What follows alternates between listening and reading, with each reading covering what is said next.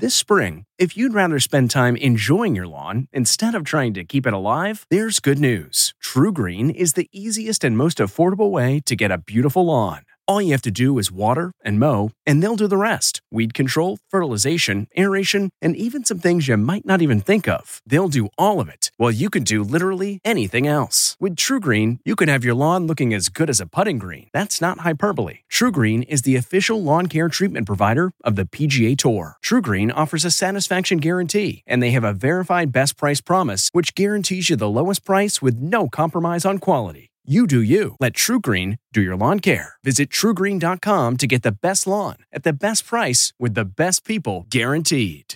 This podcast is supported by FedEx. FedEx offers fast delivery, more visibility, simple returns, and weekend home delivery to ninety-eight percent of the U S population on Saturday and fifty percent on Sunday. With FedEx, you get picture proof of delivery, ensuring you always know where your package is. Returns are simple with packageless and paperless returns. Plus, FedEx Ground is also faster to more locations than U P S Ground. See the FedEx service guide for delivery information. So, what are you waiting for? See what FedEx can do for your business. Absolutely, positively FedEx. This episode is brought in part to you by Audible, your go-to destination for thrilling audio entertainment. Whether you're looking for a hair-raising experience to enjoy while you're on the move or eager to dive into sinister and shocking tales, Audible has an exclusive collection of thrillers from best-selling authors that will keep you on the edge of your seat. Like James Patterson's first audio-only thriller, The Coldest Case. Experience stories like never before, where every chilling detail is brought to life by captivating sound design. Plus, as an Audible member, choose one title a month to make yours forever. And now, new members can try Audible free for thirty days. Just visit audible.com slash WonderyPod or text WonderyPod to five hundred five hundred. That's audible.com slash WonderyPod or text WonderyPod to five hundred five hundred.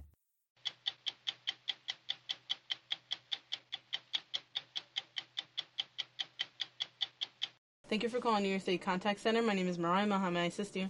Ten million Americans filed for unemployment in the past two weeks. Can I also have your address? That's more jobs lost than in the eighteen months of the Great Recession. Most layoffs are coming from the largest employer of all, small business. How many people have you laid off?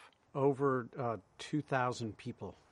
Restaurant jobs are the most vulnerable. Retail is second. Then you start to look at all the concentric circles, the people that do our flowers, the people that deliver the bread, the people who fish for our fish.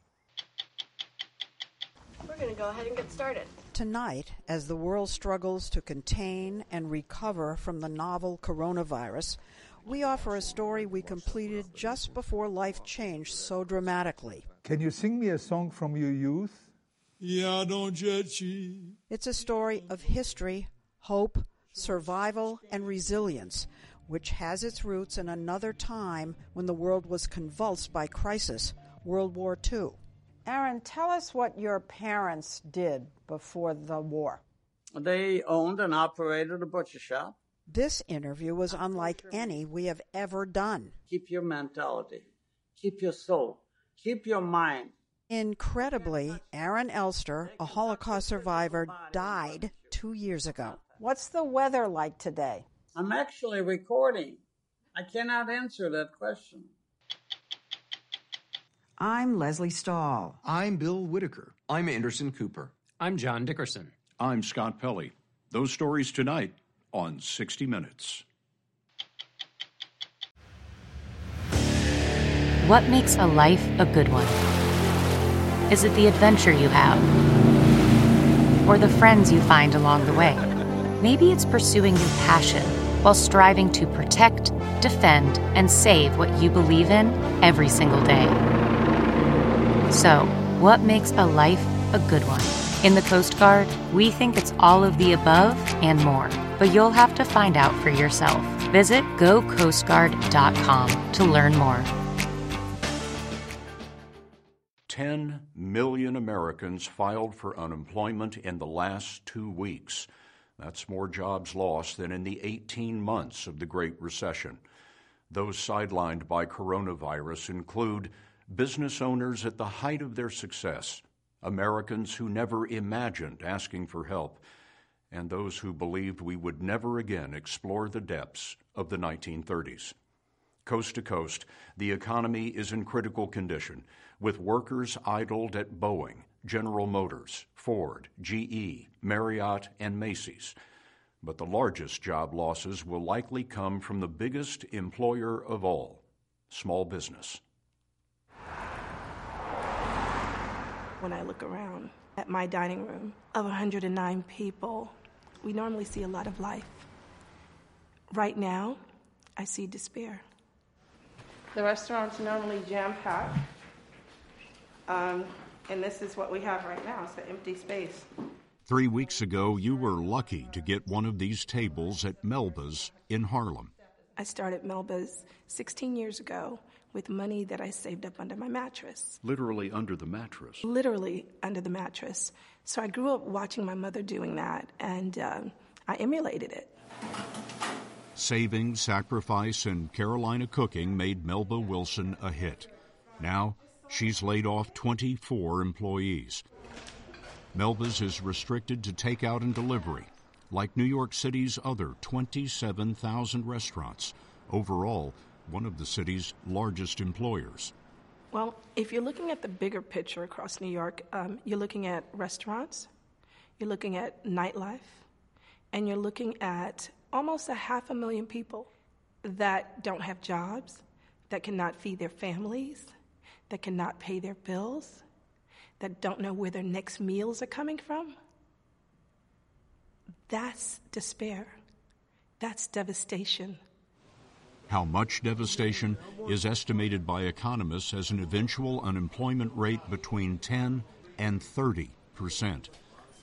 We found the numbers would be higher if state unemployment offices were not overwhelmed. All specialists are busy with other customers. You must call back this week. I've done that fifty times every day for two weeks. Two weeks ago, Caitlin Reynolds was a vice president of a firm that organizes business conferences. She filed for unemployment online, but discovered her last step in New York is a mandatory phone call. fifty times a day since March sixteenth to get through to the contact center for unemployment to continue my claim, and I have not yet been able to get through. Guy Hillel found the unemployment office website had crashed. You would go two or three pages in, and it would throw you out, would tell you that uh, your session is timed out. You, then you do, would go six pages in, again, it would throw you out, your session is timed out. You would go all the way to the end, just press submit. You press submit, and it would tell you your session is timed out. Time ran out on the hotel where Hillel was a manager. A native of Israel, he worked in hospitality for twenty years. When his five hundred room Times Square hotel closed, he went home to his wife, two children, and a new occupation, connecting with the unemployment office. After, I think, ten days, I was able to submit and go to the next step, which was a phone call. Your call cannot be completed as dialed. I want to try again. Six, zero, six. No one at the unemployment office is answering his call either. We are experiencing a high volume of calls at this time. And they hung me up. His credit card company is giving him a break for ninety days. No such luck with his car payment. What is it like, after so many years in your industry, bringing home a paycheck every week? What is it like that you're not doing that now? It hurts your pride, in a way, you know? Sleepless night, you wake up in the middle of the night thinking, worrying, um, what will be next, how can we, how can we get to the next step? Have you ever applied for unemployment before? Never. How do you feel about it?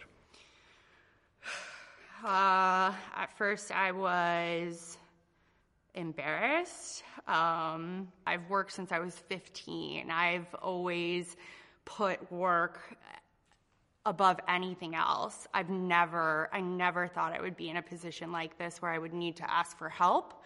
Are you a month away from being broke? Two months away? I'd say about a month. Yeah. It may take a month or more for the largest government bailout in history to show much effect. Federally backed emergency small business loans will become available through banks, but demand is likely to cause delay, like those calls to the unemployment office. Melba Wilson applied for a loan. Her employees are waiting. It was devastating. I was heartbroken. I was scared. Scared for me and scared for my daughter. Alicia Navarro was laid off at Melba's after two years. She's single with a one-and-a-half-year-old daughter and a list of questions. Can I feed my family? How can I pay bills? You wonder if this last three or four months, am I going to become homeless? Wave at the camera. Hi, camera. Unemployment benefits have been temporarily increased for the emergency, about double in many states. But even that leaves Navarro about two thousand dollars a month short. Sing rain, rain, go away. This month I won't be able to pay my cable, and I won't be able to pay my phone bill. You got the rent covered? Definitely have the rent covered for this month, but I don't. I have it covered for the next two months. But after that, what do I do? New York ordered a ninety-day stop on evictions. Nationwide, foreclosures on federally backed mortgages are delayed sixty days. Like most Americans, Alicia Navarro is expecting a one-time check of twelve hundred dollars from the bailout fund and five hundred dollars for her daughter, Aaliyah. But those checks are likely six or eight weeks away. As Caitlin Reynolds found, the safety net wasn't meant to catch so many millions at once.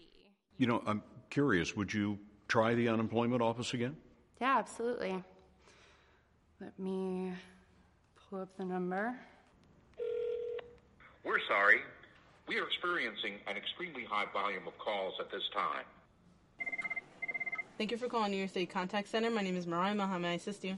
The high volume of calls is one point three million a day, the state office told us.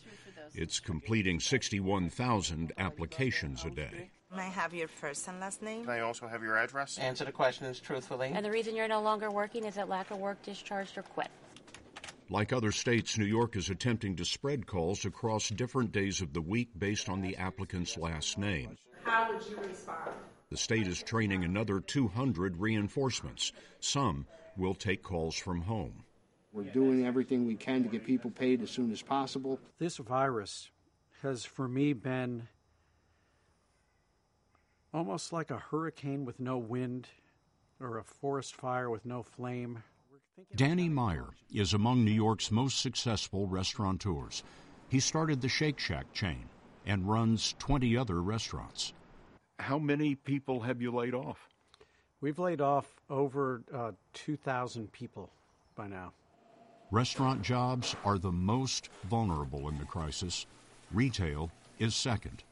There's about six hundred sixty thousand restaurants in America. You can do the math on how many human beings are actively working, producing something of real value by bringing people together. And they're out of work right now.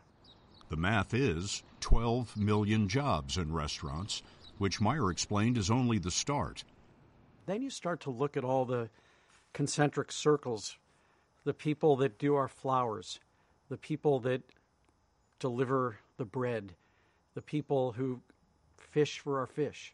We know from the farmers in the green market that if people are not gathering and restaurants are not open, how do you know what to plant? You don't go to the trouble of planting a crop only to have it go fallow. Factories are fallow too. Manufacturing output is dropping at the fastest rate since the Great Recession. We employed about one hundred twenty full-time employees at Bednark Studio. Michael Bednark owns a Brooklyn design and fabrication company that makes displays for retailers. We laid off about twenty-five percent of our staff, uh, about thirty people.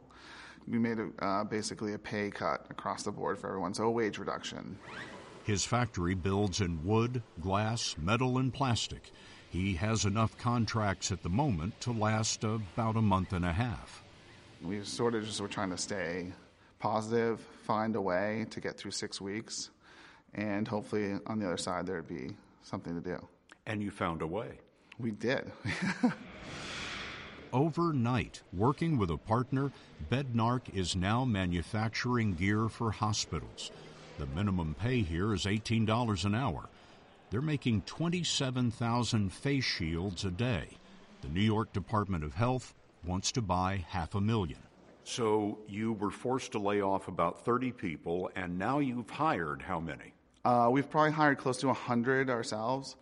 Um, there's probably about three hundred to four hundred people working on this project. Um, we have truck drivers, and we have then we have auxiliary um, people working on it. Every day we get a new a lunch served by a local restaurant. Um, they deliver one hundred sixty box lunches. A restaurant that was closed, yes, except for takeout, is now delivering one hundred fifty lunches to your face Correct. Mask factory. Yeah, our goal was to ba- it's basically to keep the funds in Brooklyn, keep the funds in New York, um, help people, help others. Um, so by, you know, d- giving them a lunch, we can employ ten, fifteen people at a restaurant each day. It's crazy. We actually heard a lot of stories of empathy. Alicia Navarro from Melba's cooked up one way to help. I studied how to do homemade hand sanitizers, Lysols, homemade masks to help people who are less, uh, who are unfortunate and who can't afford those things. And you can make them with everyday home supplies. Danny Meyer started a nonprofit charity making grants to his most needy former employees. And Michael Bednark's people are sacrificing for each other. We had some employees offering to split their weeks. So they'd do twenty hours and then have their counterpart do twenty hours that week, just to sort of keep people working and keep people busy and keep people getting paid. You had employees volunteer to split their weeks with somebody who was less fortunate. Correct. The best of these stories happen before our eyes. A chicken dish, a grilled salmon, and a uh, vegetarian dish, correct? Yeah. Okay. Melba Wilson took an order for takeout from someone who wanted to remain anonymous. one hundred dinners to be delivered to nearby Mount Sinai Hospital. One voice on the phone, joining a chorus of Americans longing for better days ahead. I am so uplifted, first of all, by the fact that you're doing this for the medical staff, um, and also that you're helping my employees. So it means it means the world to me. And your name is Melba? You're Melba? I'm assuming you're the owner? Yeah, my name is Melba. Yeah, I just happen to be the owner. And thank you so much. And stay safe. May God continue to bless you. Thank you. Yes, bye-bye. Okay, bye-bye. My grandmother always told us, this too shall pass. And it's times and of when of trials and tribulation that I lean on my faith and I lean on my spirit. I don't know how, I don't know when, but believe me, this too shall pass.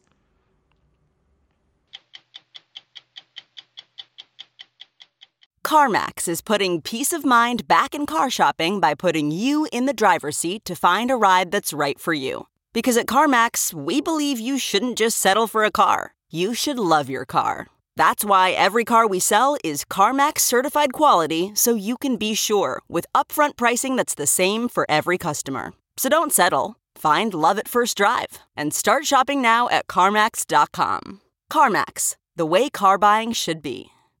Tonight, as the world struggles to contain and recover from the novel coronavirus, we offer a story we completed just before life changed so dramatically. It is a story of history, hope, survival, and resilience, which has its roots in another time when the world was convulsed by crisis, World War Two. This year marks the seventy-fifth anniversary of the end of that war, and the liberation of concentration camps across Europe. Most of the survivors who remain are now in their eighties and nineties. Soon, there will be no one left who experienced the horrors of the Holocaust firsthand, no one to answer questions or bear witness to future generations. But as Leslie Stahl reports, a new and dramatic effort is underway to change that. Harnessing the technologies of the present and the future, it keeps alive the ability to talk to and get answers from the past. Hi, Aaron. Hello. Can I ask you some questions? You can ask me anything you want, within reason. Our interview with Holocaust survivor Aaron Elster, who spent two years of his childhood hidden in a neighbor's attic, was unlike any interview we have ever done. Aaron, tell us what your parents did before the war. They owned and operated a butcher shop. It wasn't the content of the interview that was so unusual. Where did you live? I was born in a small town in Poland called Sokow Podlaski. It's the fact that this interview was with a man who was no longer alive. Aaron Elster died two years ago. What's the weather like today? I'm actually recording. I cannot answer that question. The survivors were getting very old. Heather Maio came up with the idea for this project. She had worked on exhibits featuring Holocaust survivors for years, and wanted future generations to have the same opportunity to interact with them as she'd had. I wanted to talk to a Holocaust survivor like I would today, with that person sitting right in front of me, and we were having a conversation. She knew that back in the nineties. After making the film Schindler's List, Steven Spielberg created a foundation named for the Hebrew word for the Holocaust, Shoah. Come on ahead and sit on down. To film and collect testimonies from as many survivors as possible. You're rolling. They have interviewed nearly fifty-five thousand of them so far and have stored them at the University of Southern California. But Mayo dreamed of something more dynamic, being able to actively converse with survivors after they're gone. And she figured in the age of artificial intelligence tools like Siri and Alexa, the technology had to be creatable. I've been involved in uh, interviewing Holocaust survivors for over twenty years. She brought the idea to Stephen Smith, executive director of the U S C Shoah Foundation, and now her husband. He loved it, but some of his colleagues weren't so sure. One of them looked at me. She was like, "You want to talk to dead people?" And you said yes, because that's the point. That's the point. Well, maybe people thought you're turning the Holocaust into something maybe hokey. Yeah. They said that you're going to Disney-fy, yes. You're going to Disney-fy the Holocaust. We had a lot of pushback on this project. Yeah. Is it the right thing to do? What yeah. about the well-being of the survivors? Are we trying to keep them alive beyond mm-hmm. their death? Everyone had questions except for mm-hmm. one group of people, mm-hmm. the survivors themselves, mm-hmm. who said, "Where do I sign up? I would like to participate in this project." No barriers to entry. Actually, I did both. I actually the first survivor they signed up to do a trial run was a man named Pinchas Gutter, who was born in Poland and deported to the Majdanek concentration camp with his parents and twin sister Sabina at the age of eleven. He's the only one who survived. They flew Pinchas from his home in Toronto to Los Angeles and asked him to sit inside this. So you're in this dome? What, what? Yeah, I call it a sphere. They call it the dome, and then eventually it was called a bubble. A bubble surrounding him with lights and more than twenty cameras. What's our f-stop? The goal was to future-proof the interviews so that as technology advances and three D hologram-like projection becomes the norm, they'll have all the necessary angles. So the very first day we went to film Pinchas, mm. we had these ultra-high-speed cameras yeah. that were all linked together and synced together to make um, this video of him. Mm. So uh, we sat down and they pressed record, nothing happens. So Pinchas is sitting there with six thousand L E D lights on him and cameras that don't work. Can I go back to sleep now? Sunglasses shielded his eyes. When are we going to start? I was bored sitting in that chair, so I started singing to myself. So suddenly Stephen had this idea. Oh, he's singing. We're going to record some songs of his. He was such a good sport. He was a really good sport. Eventually, the cameras rolled, and Pinchas was asked to come back to the bubble for the real thing. How long were you in that chair? A whole week from nine to five. A week? We were there with breaks for lunch, and but I was there from nine to five answering questions. Oh, my gosh. It took so long because they asked him nearly two thousand questions. The idea was to cover every conceivable question anyone might ever want to ask him. Did you have to look exactly the same? I had to wear the same clothes, and I had three pairs of the same jackets, the same shirts, the same trousers, the same shoes. Every morning, Pinchas can now be seen in those shirts, trousers, and shoes at Holocaust museums in Dallas, Indiana, and here at the Illinois Holocaust Museum in Skokie, outside Chicago, where visitors can ask him their own questions. What kept you going, or what gave you hope while you were experiencing hardship in the camps? We did hope that the, that the Nazis would lose the war. Pincus's image is projected onto an eleven-foot-high screen. What we see here... Smith joined us to explain how the technology works. So what's happening is all of the answers to the questions that Pinchas gave uh, go into a database. Then when you ask a question, the algorithm is looking through all of the database. Do I have an answer to that? And then it'll bring back what it thinks is the closest uh, answer to your question. I'm going to try talking to Pinchas. Yes. All right? Yeah. Did you have a happy childhood? I had a very happy childhood. My parents were winemakers. My father started teaching me to become a winemaker when I was three and a half years old. And by the age of five, I could already read and I could already write. Wow.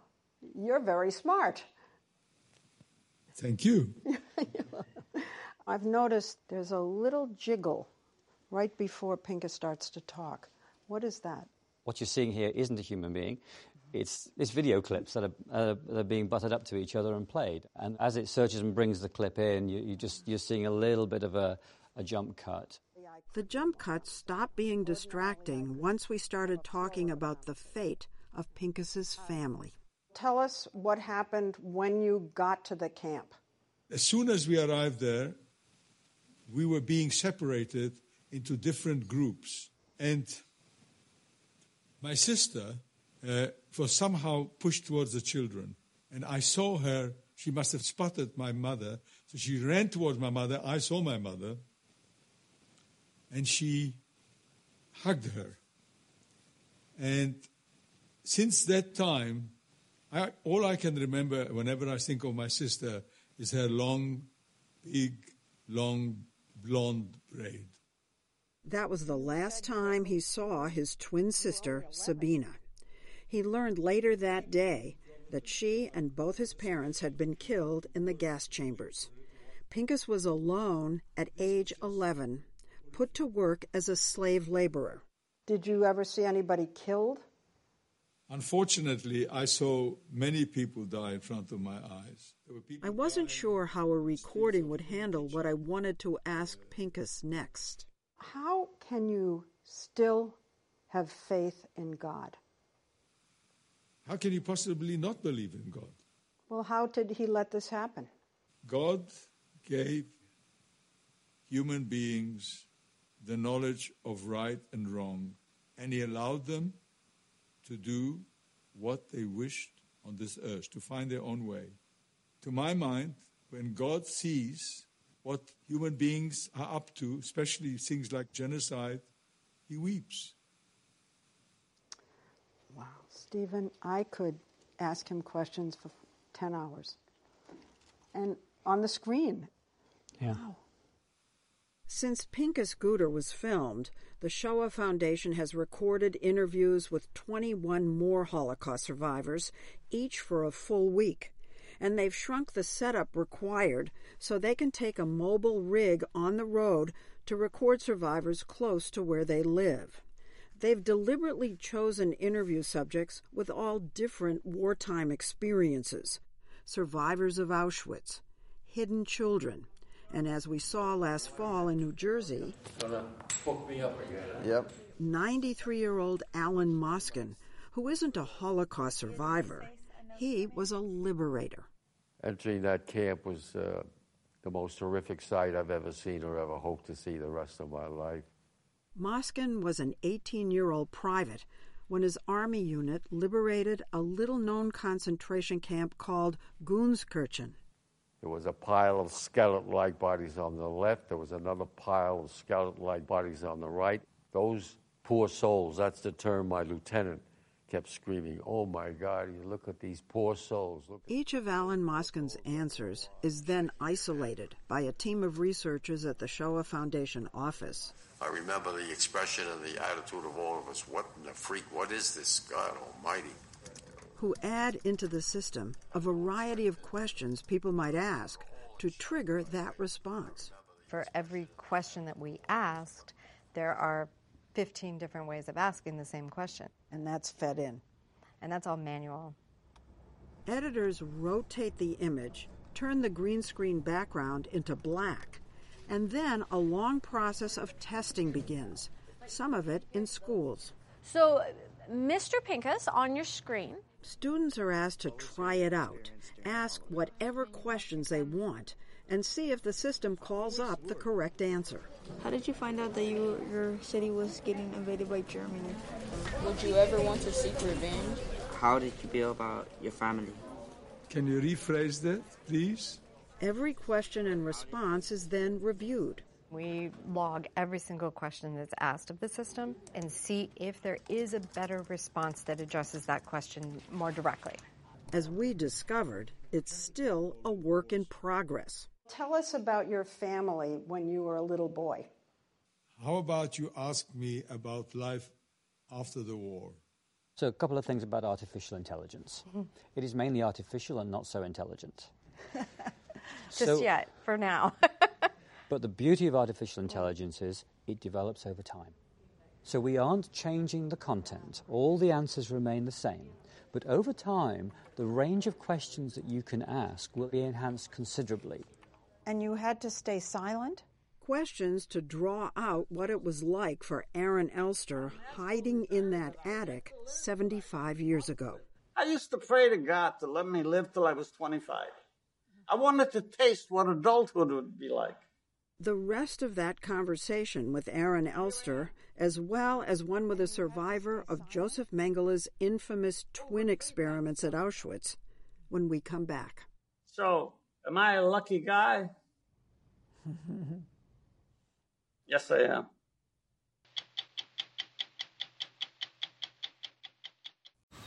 Man, that sunset is gorgeous. Grill, patio, sunset. Hard to get better than that. Unless you're browsing Carvana's inventory while you soak it all in. Oh, burger time.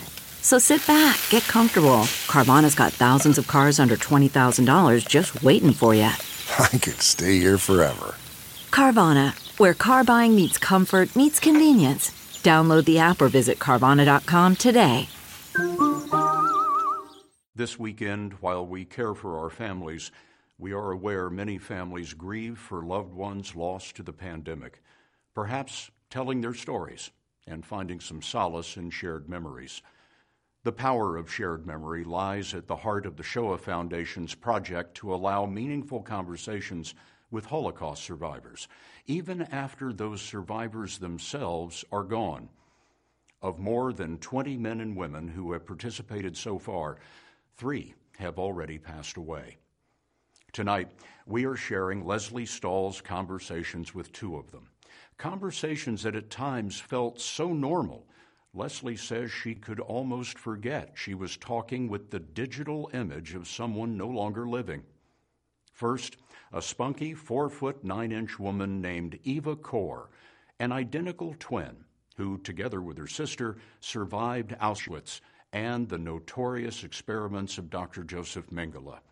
Eva Kor spent her life after the war in Terre Haute, Indiana. She died last summer at the age of eighty-five. Hi, Eva. How are you today?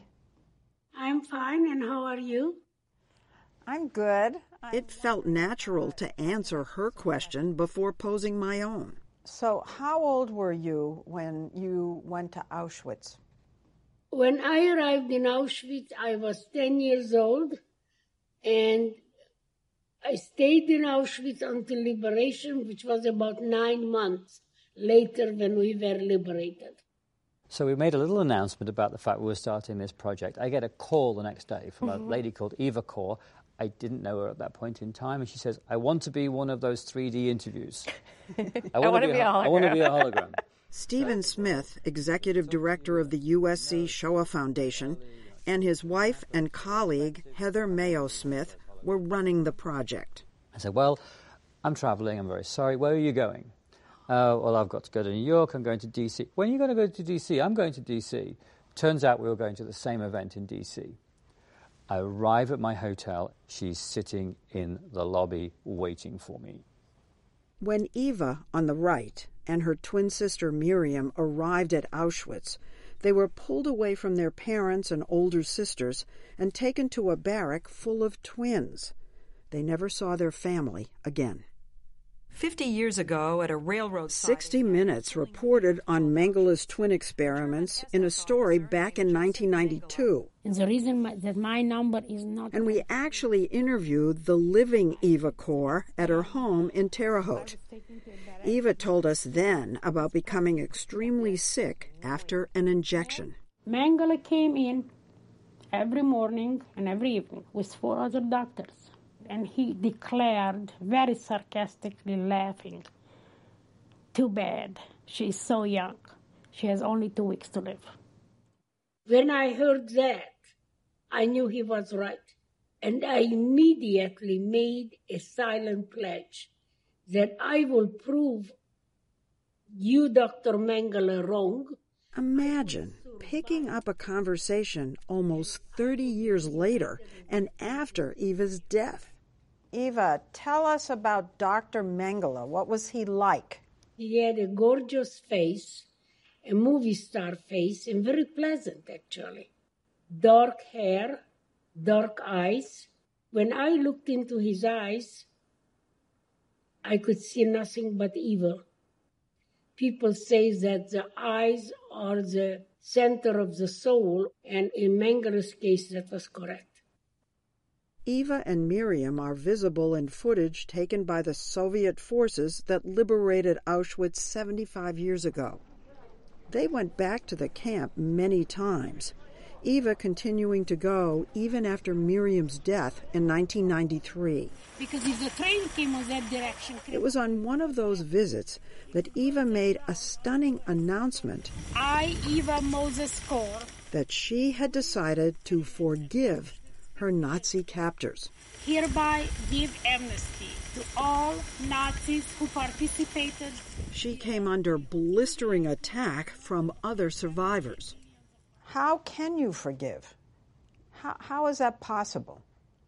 My forgiveness does not mean that I forget what happened, which is impossible.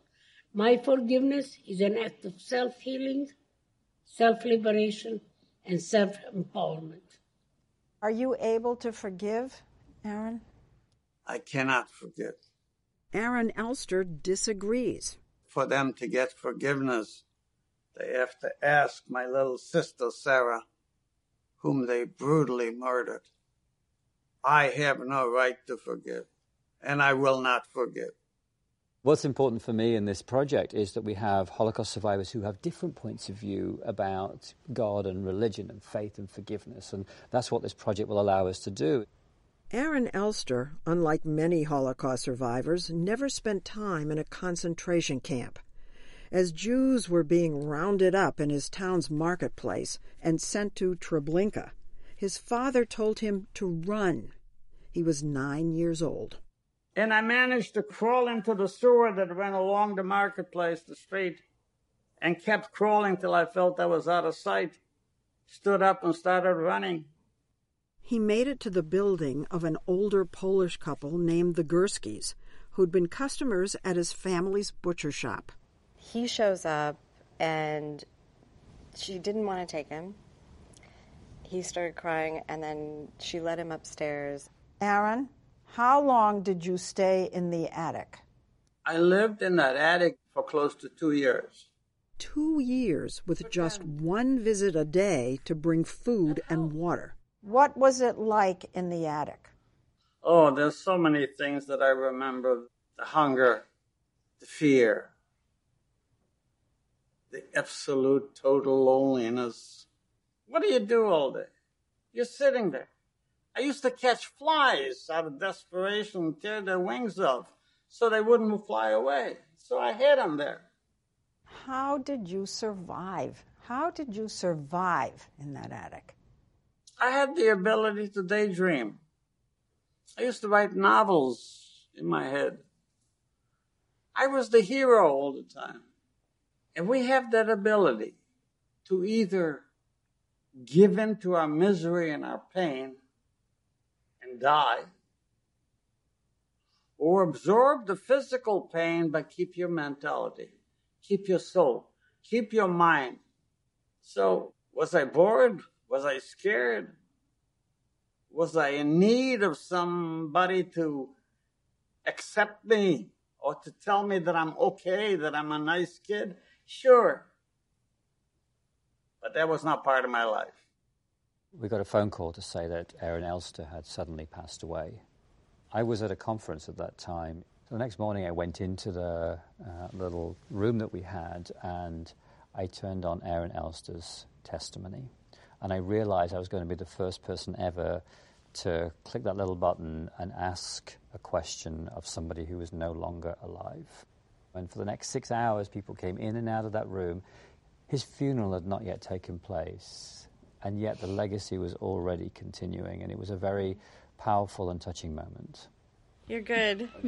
You're doing great. A touching moment that may soon be available to others beyond the community of Holocaust survivors. They're going to come in and they're going to have you look. Heather Maio-Smith says in the process of developing and testing this technology, she was barraged with inquiries. There wasn't one person, literally not one, that didn't ask me if they could do a similar interview with either a loved one for themselves. Unrelated to the Holocaust. Unrelated, completely unrelated. Can I do this with someone that I know? What's the so, answer? Yes. She has started an independent company that's trying to expand the use of this technology. I was an astronaut for NASA. Recording interviews with other historical figures like astronauts, and eventually with anyone at all. What unit were you in during World War Two? So do you think that this is just going to be a tool that people use? Everybody will be recording their histories. And other people can interview them. Mm-hmm. It'll just be life. Yeah. We're going to go ahead and get started. For now, though, the race is on to capture interviews with as many Holocaust survivors as possible while there's still time, so the conversations can continue, always, with people like Aaron Elster. Do you want revenge? When I was a youngster, I wanted revenge very, very, very much. And I hate it. I hate it. But most of the perpetrators, most of the killers are dead. So who am I going to hate? The grandchildren that had nothing to do with? It's not right. Revenge is not part of my life, not part of my thinking.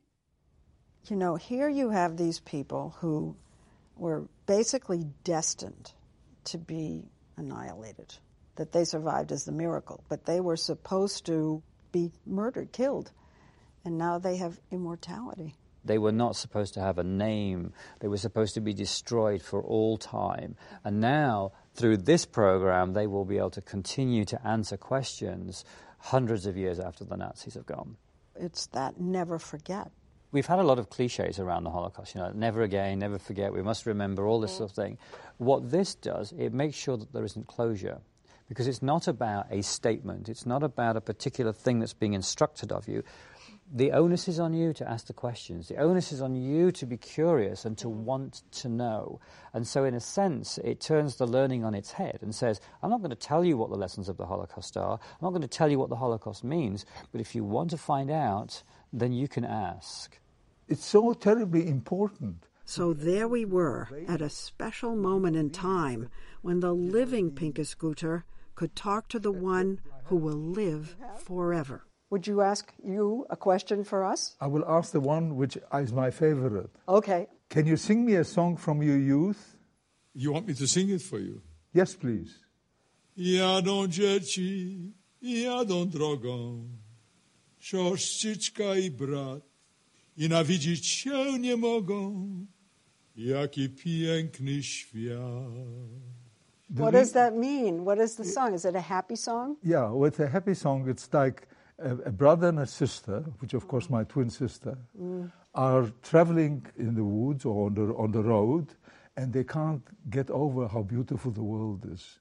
Oh, my God.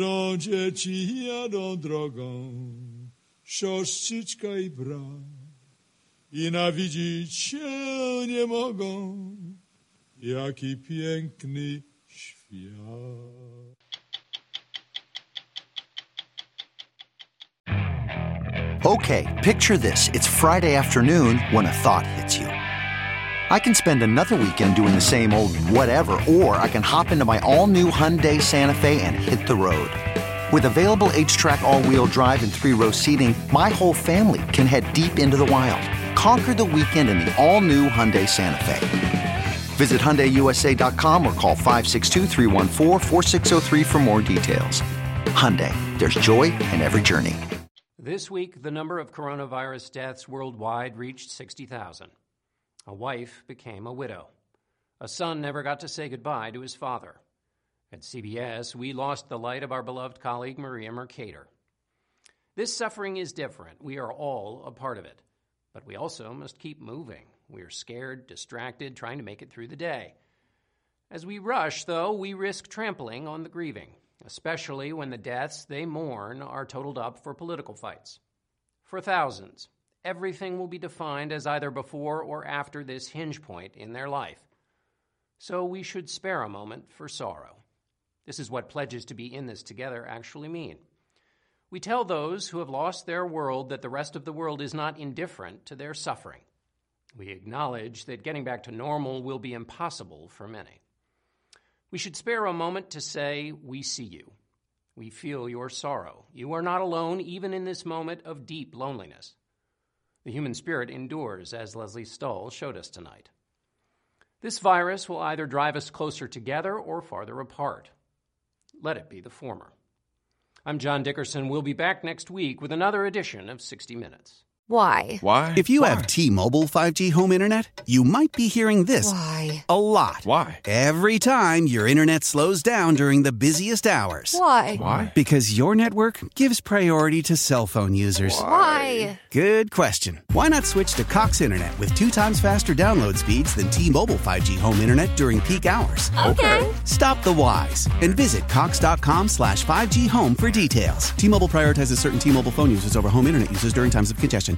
It was the biggest scandal in pop music. The stars of Milli Vanilli, the Grammy-winning multi-platinum R and B phenomenon, were exposed as frauds. But none of this was their idea. So whose idea was it? Enter German music producer Frank Farian. He saw the success of acts like Michael Jackson and Prince, and he wanted in, no matter the cost. So he devised the perfect pop heist. Two once-in-a-lifetime talents who were charismatic, full of sex appeal, and phenomenal dancers. The only problem? They couldn't sing. But Frank knew just how to fix that. Wondery's new podcast, Blame It on the Fame, dives into one of pop music's greatest controversies and takes a never-before-heard look at the exploitation of two young Black artists.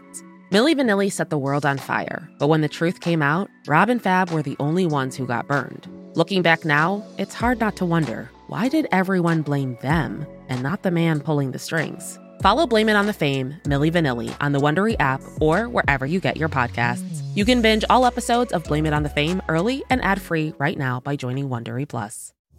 Are you a fan of sixty minutes? You can represent the most watched series on television with shirts, sweatshirts, mugs, and more at Paramount Shop dot com. You can take twenty percent off with code minutes twenty. That's twenty percent off at checkout on all sixty minutes products with code minutes twenty at Paramount Shop dot com.